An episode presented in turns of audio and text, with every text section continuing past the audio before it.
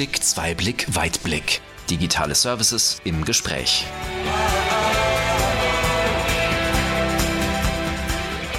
Herzlich willkommen. Ich freue mich, Sie zu einer neuen Episode unseres Podcasts Einblick, Zweiblick, Weitblick, digitale Services im Gespräch begrüßen zu dürfen. Mein Name ist Katja Lübke und wie immer begleite ich Sie als Moderatorin durch die heutige Episode. Die Episode ist vor allem für diejenigen interessant, die sich mit Neugründungen beschäftigen, beziehungsweise aus dem Startup-Bereich kommen. Hier lauern immer wieder Gefahren, gerade in den frühen Phasen einer Unternehmensgründung. Siemens hat hierzu vor kurzem einen Workshop angeboten, um sich genau damit mal zu beschäftigen, sich auszutauschen und bei der Fehlervermeidung zu unterstützen. Und wir wollen heute eben einen Blick darauf werfen, was das für Fehler oder auch Gefahren sein können und wie es gilt, diese zu vermeiden. Und mit dabei sind Peter Welp, Finance-Experte bei Siemens. Ihn kennen Sie gegebenenfalls schon, wenn Sie unsere Episode 8 gehört haben. Und neu mit dabei ist Matthias Kunz, Geschäftsführer bei WPX Faserkeramik. Er war als Teilnehmer bei einem dieser Workshops dabei. Aber genauer vorstellen können sich die beiden am besten selbst. Peter, fang du gern einmal an. Mein Name ist Peter Welp. Ich bin Finance-Experte bei der Siemens AG. Soll heißen, ich bin von der Berufsprofession Elektroingenieur und Banker meine tägliche Arbeit besteht darin, die beiden Welten Finanzierung und technologische Umsetzung voreinander zu bringen, miteinander zu bearbeiten und das heute als Account Manager der Siemens Financial Services für die Siemens AG Deutschland.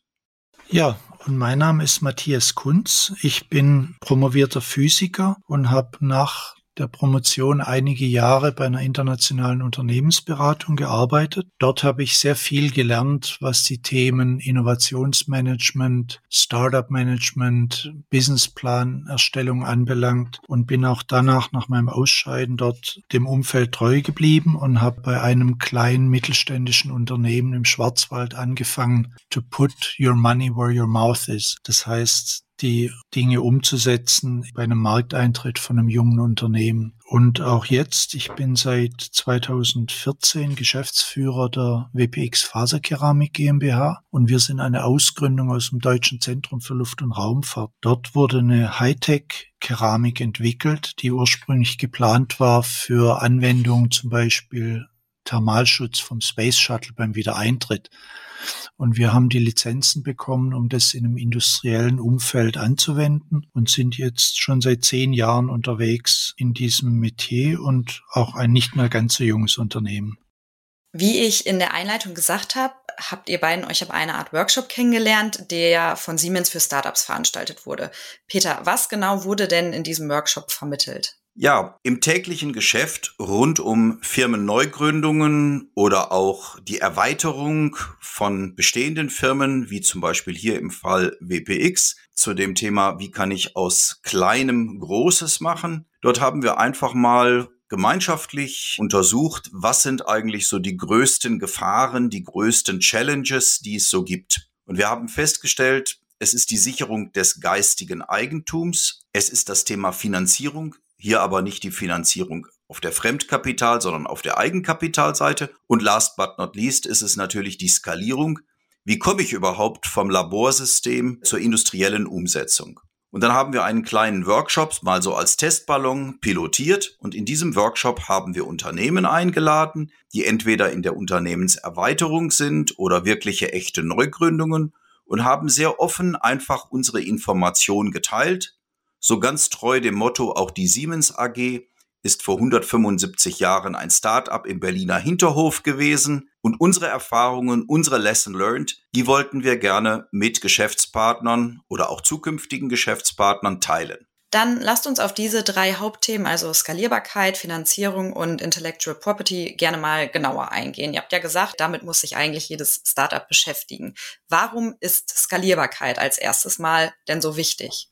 Wenn man sich einfach anschaut, da ist vielleicht eine Ausgründung aus der Luft- und Raumfahrttechnik, da ist eine Ausgründung, die hat sich mit Chemie beschäftigt, mit Werkstoffen beschäftigt. Im Laborbetrieb wurden die Themen thematisiert, hervorragend gelöst und jetzt kommt plötzlich die Situation, wie überführe ich den Laborbetrieb in einen industriellen Großbetrieb? Wie sorge ich dafür, dass Qualitätsstandards über viele, viele, viele Jahre erhalten und kontinuierlich sind und wie kann ich vielleicht die Materialien auch in großer Menge entsprechend bearbeiten. Und dazu ist ein ganz, ganz anderer Hebel notwendig als den, den viele am Anfang vermuten, wenn sie zum Beispiel aus der Laborküche einer Universität plötzlich in ein Industrieunternehmen investieren müssen.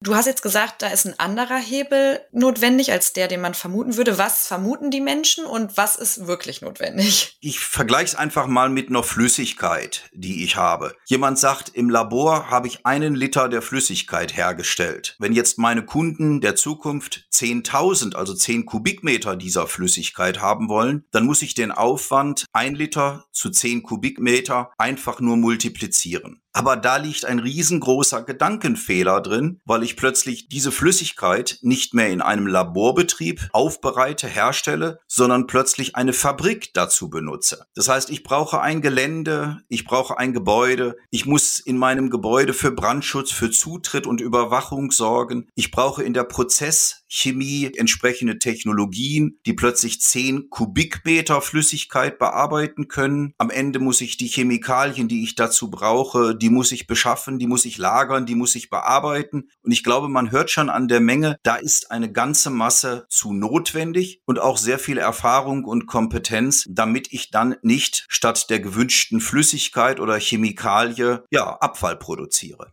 Herr Kunz, wie ist es bei WPX im Sinne der Skalierbarkeit? Also haben Sie da auch äh, sich vor Challenges gesehen? War das einfach umsetzbar. Wie geht es Ihnen da? Ja, also ich werde versuchen, das auf zwei Ebenen zu beantworten. Was Sie, Herr Welp, gerade gesagt haben, das finde ich sehr interessant, weil wir haben ja, auch wenn es jetzt schon zehn Jahre her ist, diesen Schritt auch schon unternehmen müssen. Und das ging alles sehr organisch. Und jetzt aber mit der neuen Geschäftsidee, über die wir vielleicht nachher noch kurz reden werden, haben wir plötzlich noch mal eine ganz neue Skalierung, wo der Faktor 10 oder wahrscheinlich sogar 100 in der Skala ausgehend von unserem jetzigen Niveau erforderlich ist.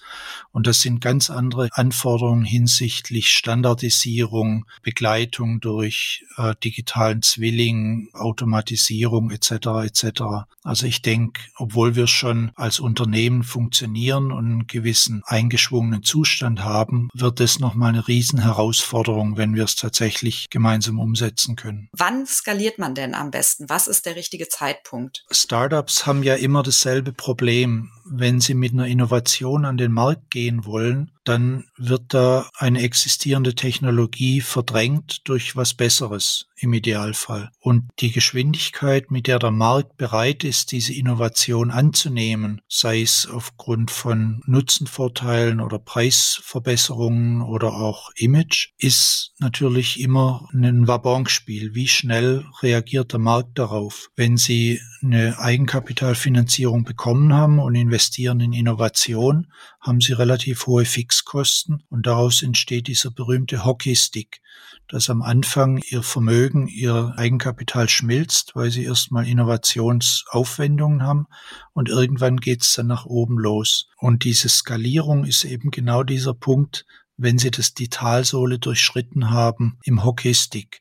Wann die kommt, ist enorm schwer zu prognostizieren. Da muss man einfach sehr nah am Markt sein und muss einen guten und kontinuierlichen Draht zu den Kunden haben oder den potenziellen Kunden und ein Gefühl dafür entwickeln, wann die Entscheidung bei denen ansteht und dann die entsprechenden eigenen Maßnahmen sofort und unverzüglich einzuleiten.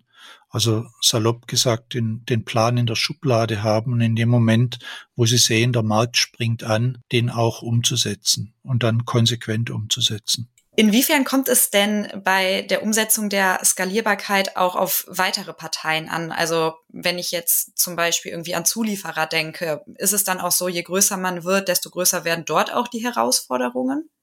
Absolut. Also wir haben bisher Lieferanten, die an unsere Volumina sozusagen gewöhnt sind. Und wenn wir an die oder an neue Lieferanten herantreten und sagen, wir brauchen etwa die hundertfache Menge, das ist ein ganz neues Spiel. Nicht nur was Preise anbelangt, termingetreue Lieferung, Qualitätssicherung, Da sind dann plötzlich Qualitäten gefragt, die wir so bisher noch nicht erfahren haben. Also auch da denke ich, sind einige Herausforderungen trotz der Erfahrungen, die wir bereits in anderen Märkten machen konnten. Sind Sie denn da auch schon an Grenzen gestoßen? Also zum Beispiel was die Rohstoffverfügbarkeit angeht, dass auch wirklich ein Lieferant gesagt hat, Entschuldigung, aber das bekomme ich einfach nicht hin in der Größenordnung?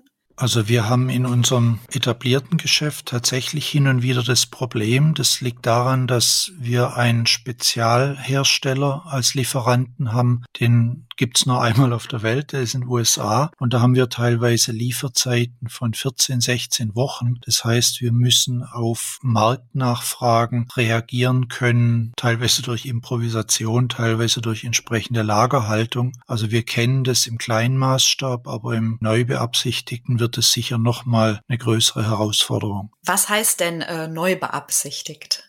Sie haben ja jetzt schon zum zweiten Mal von etwas Neuem gesprochen. Was, was ist da geplant? Habe ich Sie neugierig gemacht. Ja. Aber sowas von. Also ich hatte ja eingangs erzählt, dass diese Spezialkeramik, die für zum Beispiel Hitzeschutzschilde vom Space Shuttle und ähnliche Anwendungen entwickelt wurde, von uns äh, in der industriellen Anwendung ist die sogenannte Wärmebehandlung von Stahl. Da müssen Sie sich vorstellen, wir bauen Gestelle auf denen vollautomatisiert zum Beispiel Getriebezahnräder durch die Wärmebehandlung wandern. Und wir sind der Lieferant dieser Gestelle. Nun ist ein großer Teil unserer Kundschaft, das sind renommierte Automobilzulieferer, vorwiegend im klassischen Bereich der Verbrennungsmotoren. Und wie wir alle wissen, gibt es ja massive Strukturwandel und Herausforderungen, was dieses Geschäft anbelangt. Das heißt, wir müssen und mussten uns auch neue Absatzmärkte suchen. Und mit unserer Technologie und unserem Werkstoff haben wir nun identifizieren können, dass der sogenannte Brandschutz von Batterien, von Elektrofahrzeugen durch unseren Werkstoff ganz wesentlich verbessert werden kann. Das heißt, wir entwickeln Brandschutzfolien, die im Batteriedeckel eingebracht werden und dann hoffentlich die Insassen im Fall eines Batteriebrandes oder eines Unfalles schützen können vor diesen ziemlich dramatischen Folgen, wenn eine Batterie in Brand gerät. Ich denke, jeder von uns hat schon mal auf YouTube gesehen, was passiert, wenn entweder ein E-Bike Batterie oder sogar von einem Elektrofahrzeug, die Batterie brennt, da bleibt vom Auto nichts mehr übrig. Und die Norm fordert, dass nach einem Unfall die Passagiere innerhalb von fünf Minuten die Fahrgastzelle verlassen können, bevor das Auto unrettbar verloren ist durch den Batteriebrand. Und das bedeutet jetzt im Sinne der Skalierbarkeit, also vorher waren es dann, also es hört sich jetzt wenig an, aber ich drücke es jetzt so aus, es war ein Space Shuttle und jetzt sind es, sagen wir mal, 300.000 Autos oder 300.000 Batterien und deshalb wird halt mehr Folie benötigt. Ja, genau. Also in dem Fall, wo wir jetzt diese Wärmebehandlungs- Gestelle gebaut haben, reden wir eben aufgrund, das ist ein sehr hochpreisiges Nischensegment, in dem wir uns da befinden. Also da werden von uns kiloweise oder meinetwegen auch zentnerweise Materialien umgesetzt. Aber in dem neuen Markt, wenn wir so erfolgreich sind, wie wir hoffen, da reden wir von Hunderten von Tonnen. Das heißt, ein zigfaches an Umsatz an, im Einkauf, in der Fertigung, in der Lieferung an Kunden. Okay. Und jetzt haben wir über die Skalierbarkeit gesprochen. Skalierbarkeit ist ja dann im Endeffekt auch eine Frage der Finanzierung. Also man muss sich Skalierbarkeit, doof gesagt, ja eigentlich auch erstmal leisten können. Das bedeutet, wie Peter es auch schon in seiner Einleitung gesagt hat, Finanzierung ist auch eine Challenge.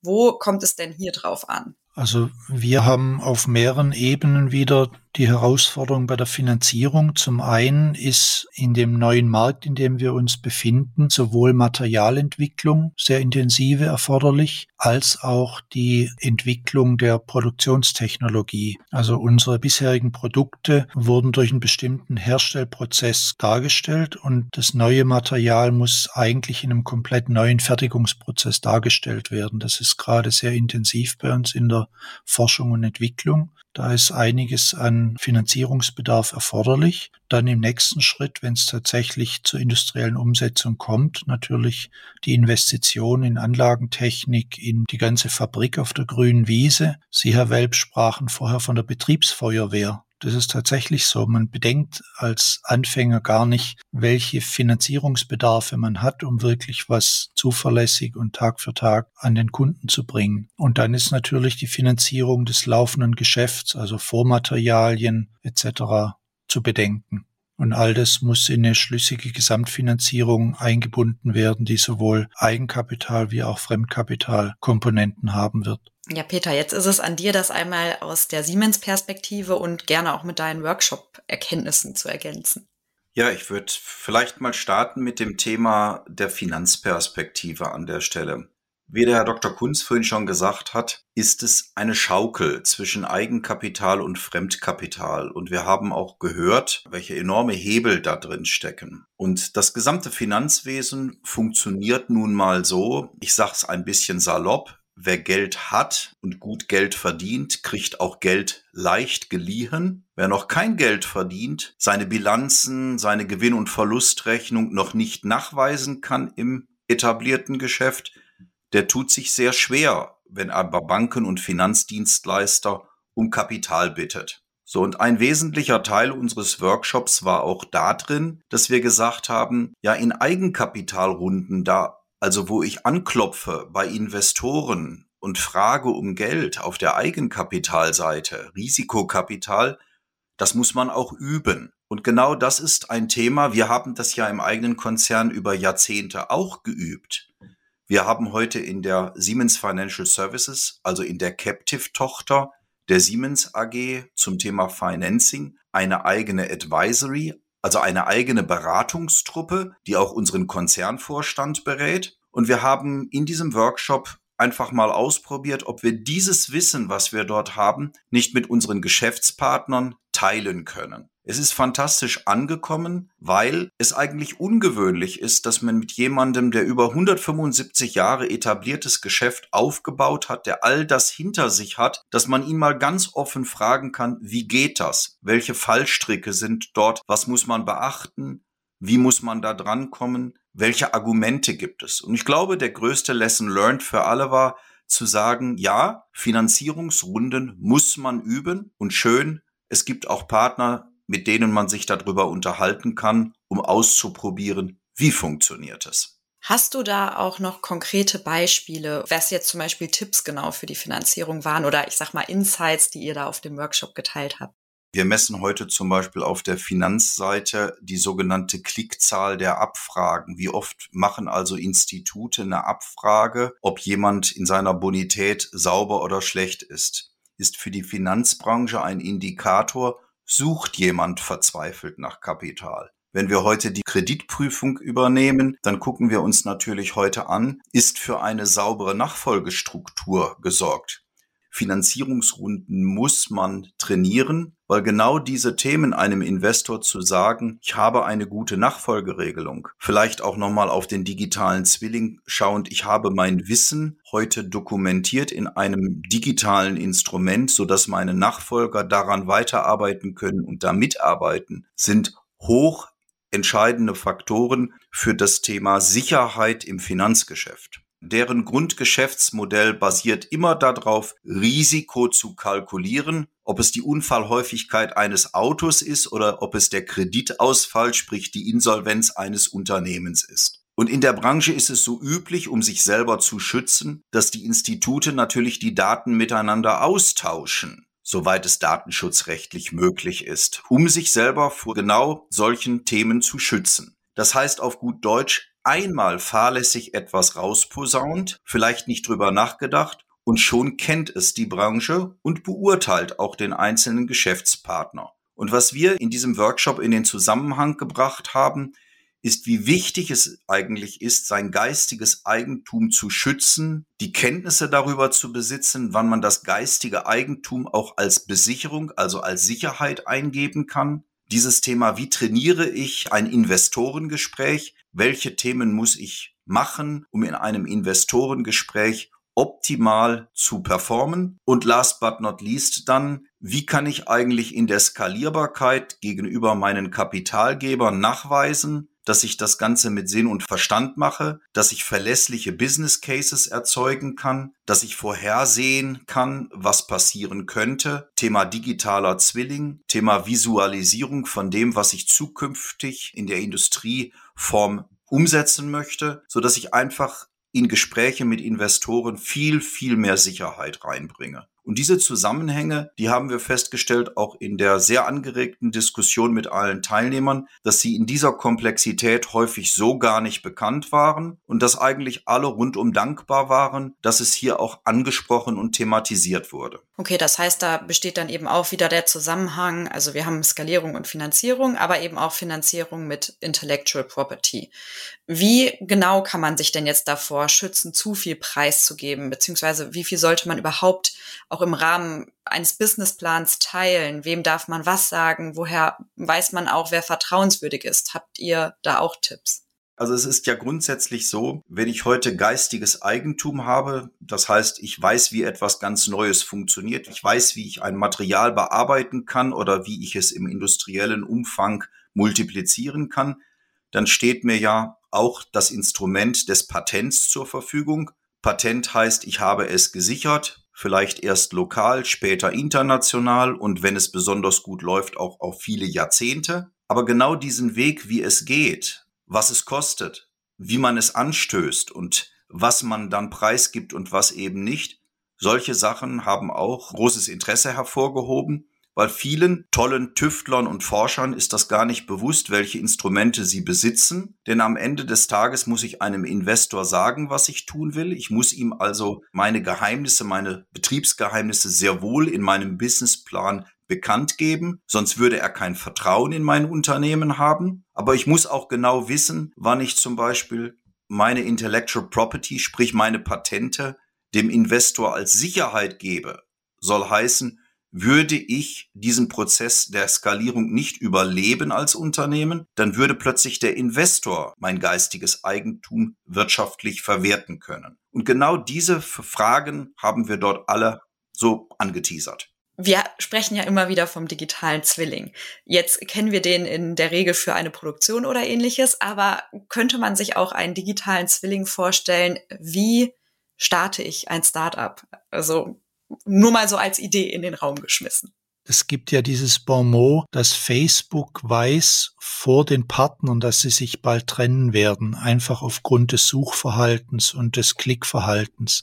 Nun könnte man ja auch überlegen, dass es bei Startups auch bestimmte Metriken gibt oder Parameter, die darauf hinweisen, wenn ein Startup in die falsche Richtung läuft. Dafür müssen wir ja in aller Regel bei unseren Investoren monatliche Reportings einreichen und da gibt's ja natürlich eine Fülle an Kennzahlen, aus denen die stetig überwachen wollen, ob wir in die richtige Richtung laufen. Vielleicht gibt's auch künftig mit Hilfe von Artificial Intelligence andere Metriken oder Kennzahlen, die einem zeigen, dass die Innovationskraft oder die Marktorientierung eines Startups verbesserungsfähig ist. Herr Kunz, Sie bringen viel Erfahrung aus Ihrer Zeit in der Unternehmensberatung mit. Welche Businesspläne scheitern und woran erkennt man dann auf der anderen Seite eine gute Idee? Worauf kommt es da an? Ja, es gab bei uns damals im Team so einen flapsigen Spruch, der hieß lieber die zweitbeste Idee mit dem besten Team als die beste Idee mit dem zweitbesten Team. Das ist natürlich sehr verkürzt dargestellt, aber betont schon auch, wie wichtig es ist, dass neben der Intellectual Property, also dem Innovationskern an sich, also der Geschäftsidee und deren Darstellung in einem Businessplan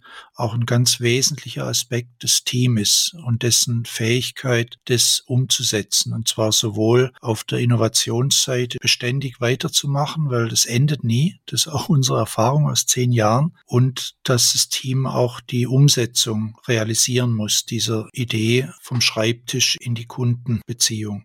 Ich würde gerne noch kurz etwas anderes äh, anmerken, was den Schutz anbelangt. Also wir haben natürlich auch mit Investoren und Investorenkandidaten gesprochen und es ist meistens natürlich unter Geheimhaltungsvereinbarung. Aber ich denke, was fast noch wichtiger ist und stets beachtet werden muss, auch im Alltagsgeschäft eines jungen Unternehmens, dass man in der Beziehung zu Lieferanten und Kunden ebenfalls darauf achtet, Innovationspotenziale nicht offen zu legen und damit nicht nur dem jeweiligen Gesprächspartner zugänglich zu machen, sondern auch im Grunde wirklich zu publizieren, weil eine dokumentierte Erfindung, die nicht angemeldet ist, hat keinen Neuheitscharakter mehr. Wir waren in der glücklichen Situation, dass wir schon kurz nach unserer Gründung einen sehr guten Patentanwalt kennengelernt haben, der uns seither auch betreut. Und wir treffen uns mindestens zweimal im Jahr, um sozusagen alle Aspekte unseres Innovationsmanagements gemeinsam durchzusprechen. Und der unterstützt uns auch bei solchen offenen Fragen, wie inwieweit wir uns öffnen dürfen bei Gesprächen mit einem potenziellen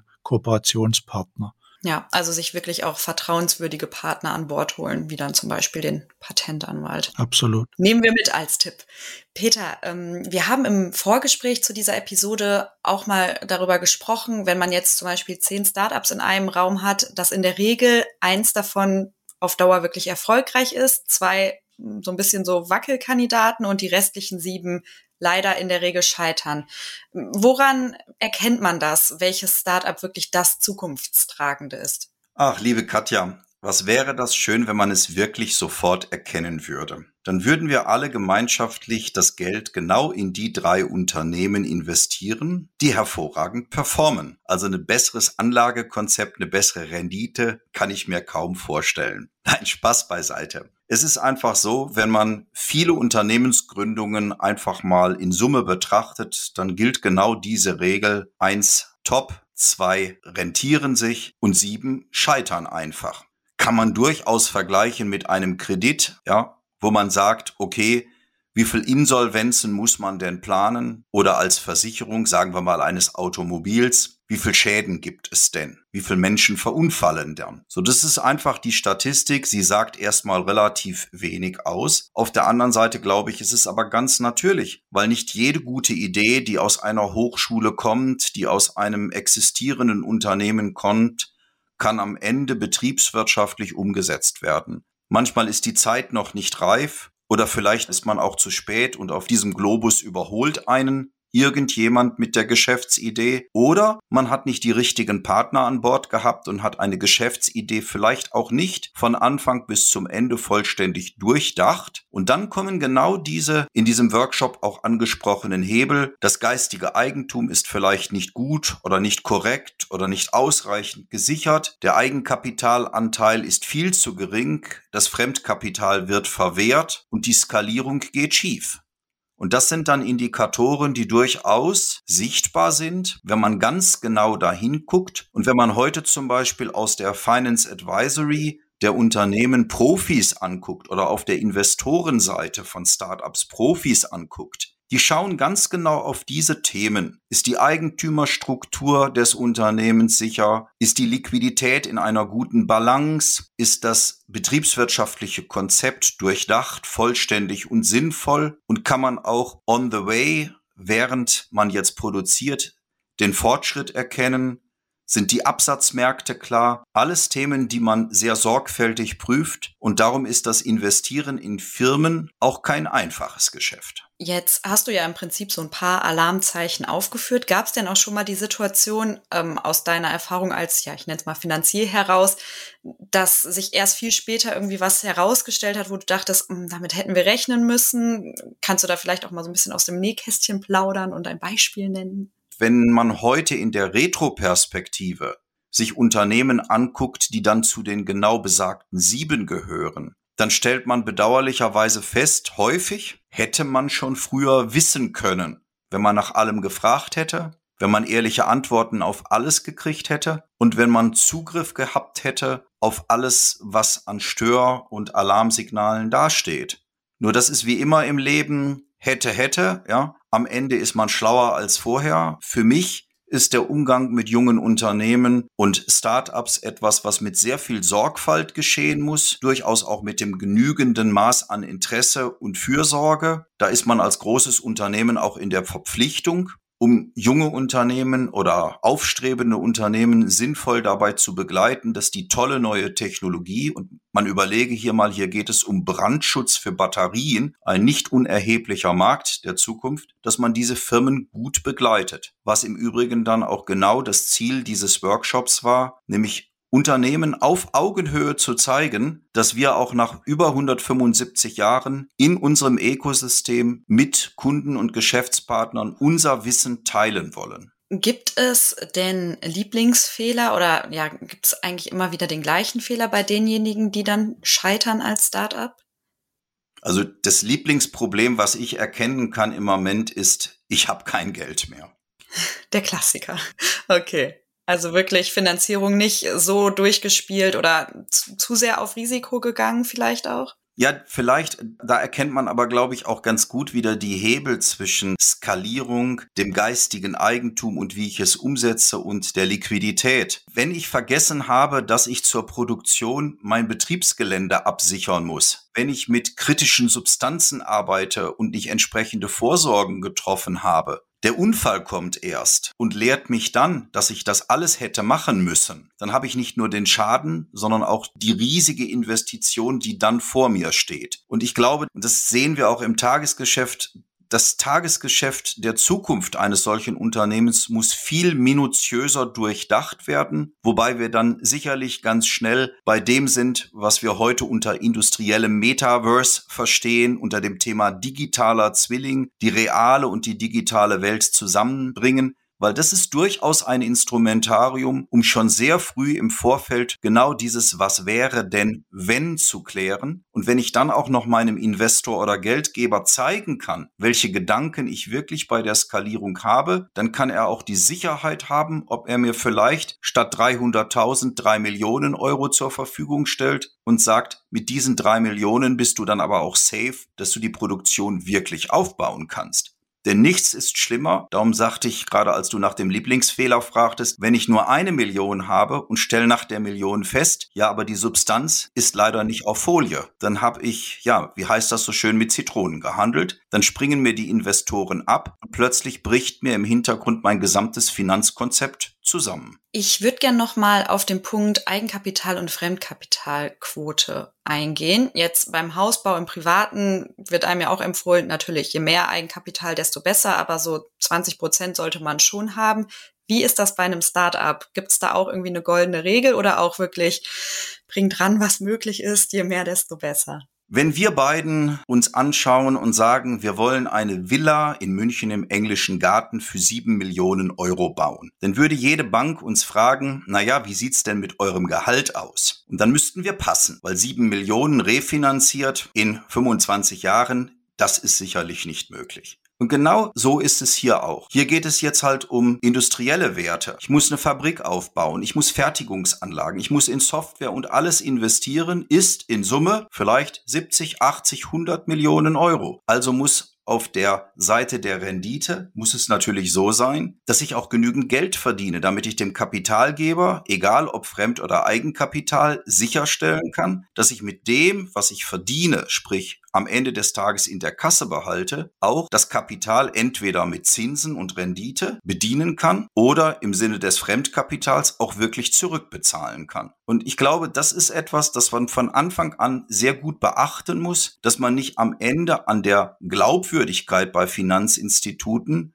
genannt auch Bonität, passt denn das Kapital, was verdient wird, zu dem, was ich an Eigenkapital einbringe und dem, was ich an Fremdkapital haben möchte? Passt das zusammen? Und wenn das nicht zusammenpasst, ja, dann ist die Frage, kriege ich das stimmig? Und wenn ich es nicht stimmig kriege, dann muss ich vielleicht für die Umsetzung meiner Geschäftsidee über ganz andere Dinge nachdenken, wie Verkauf meiner Patente oder Einbringung meiner Geschäftsidee in ein Franchise-Konzept oder, oder, oder. Aber zu sagen, ich kann selber nicht genügend Geld verdienen, aber große Kredite bedienen oder große Finanzierungen bedienen, das wird schiefgehen. Jetzt waren Sie, Herr Kunz, ja vertreten für WPX auch bei dem Workshop vor Ort, haben sich da alles angehört. Wie geht's denn jetzt weiter? Gibt's konkrete Ansatzpunkte, wo Sie sagen, ja, da habe ich jetzt wirklich total viel mitgenommen, da müssen wir noch mal mehr reingehen, vielleicht auch zusammen mit Siemens. Peter, auch für dich danach noch als Frage, mit wie vielen Unternehmen steht ihr jetzt noch in Kontakt? Kann man das noch so nachvollziehen, wer jetzt wie weitermacht? Was ist, passiert da so? Wir waren überrascht und erfreut, da eingeladen zu werden zu diesem Workshop. Und bereits der Workshop selbst war sehr anregend. Und es hat sich, und das ist fast das Wichtigere, im Nachgang sehr konkret jetzt auch ergeben, dass wir zusammen weiterdenken also die Organisationseinheiten von Siemens und wir als WPX, welche kritischen Aspekte es jetzt gibt und wie zum Beispiel die Siemens AG uns da unterstützen kann, sei es jetzt bei der Factory Automation, bei dem digitalen Zwilling, der vorher angesprochen wurde, bei Finanzierungsfragen, bei der Automatisierung, all diese Fragen. Und das wissen wir sehr zu schätzen, weil ich denke, diese Herausforderung wenn sich unser Produkt tatsächlich am Markt etablieren könnte, sind groß, die kann man nur im Team lösen. Ein Team heißt in dem Fall jetzt nicht nur das WPX-Team, sondern auch mit verbundenen Unternehmen oder Unternehmen, mit denen man sehr eng zusammenarbeitet.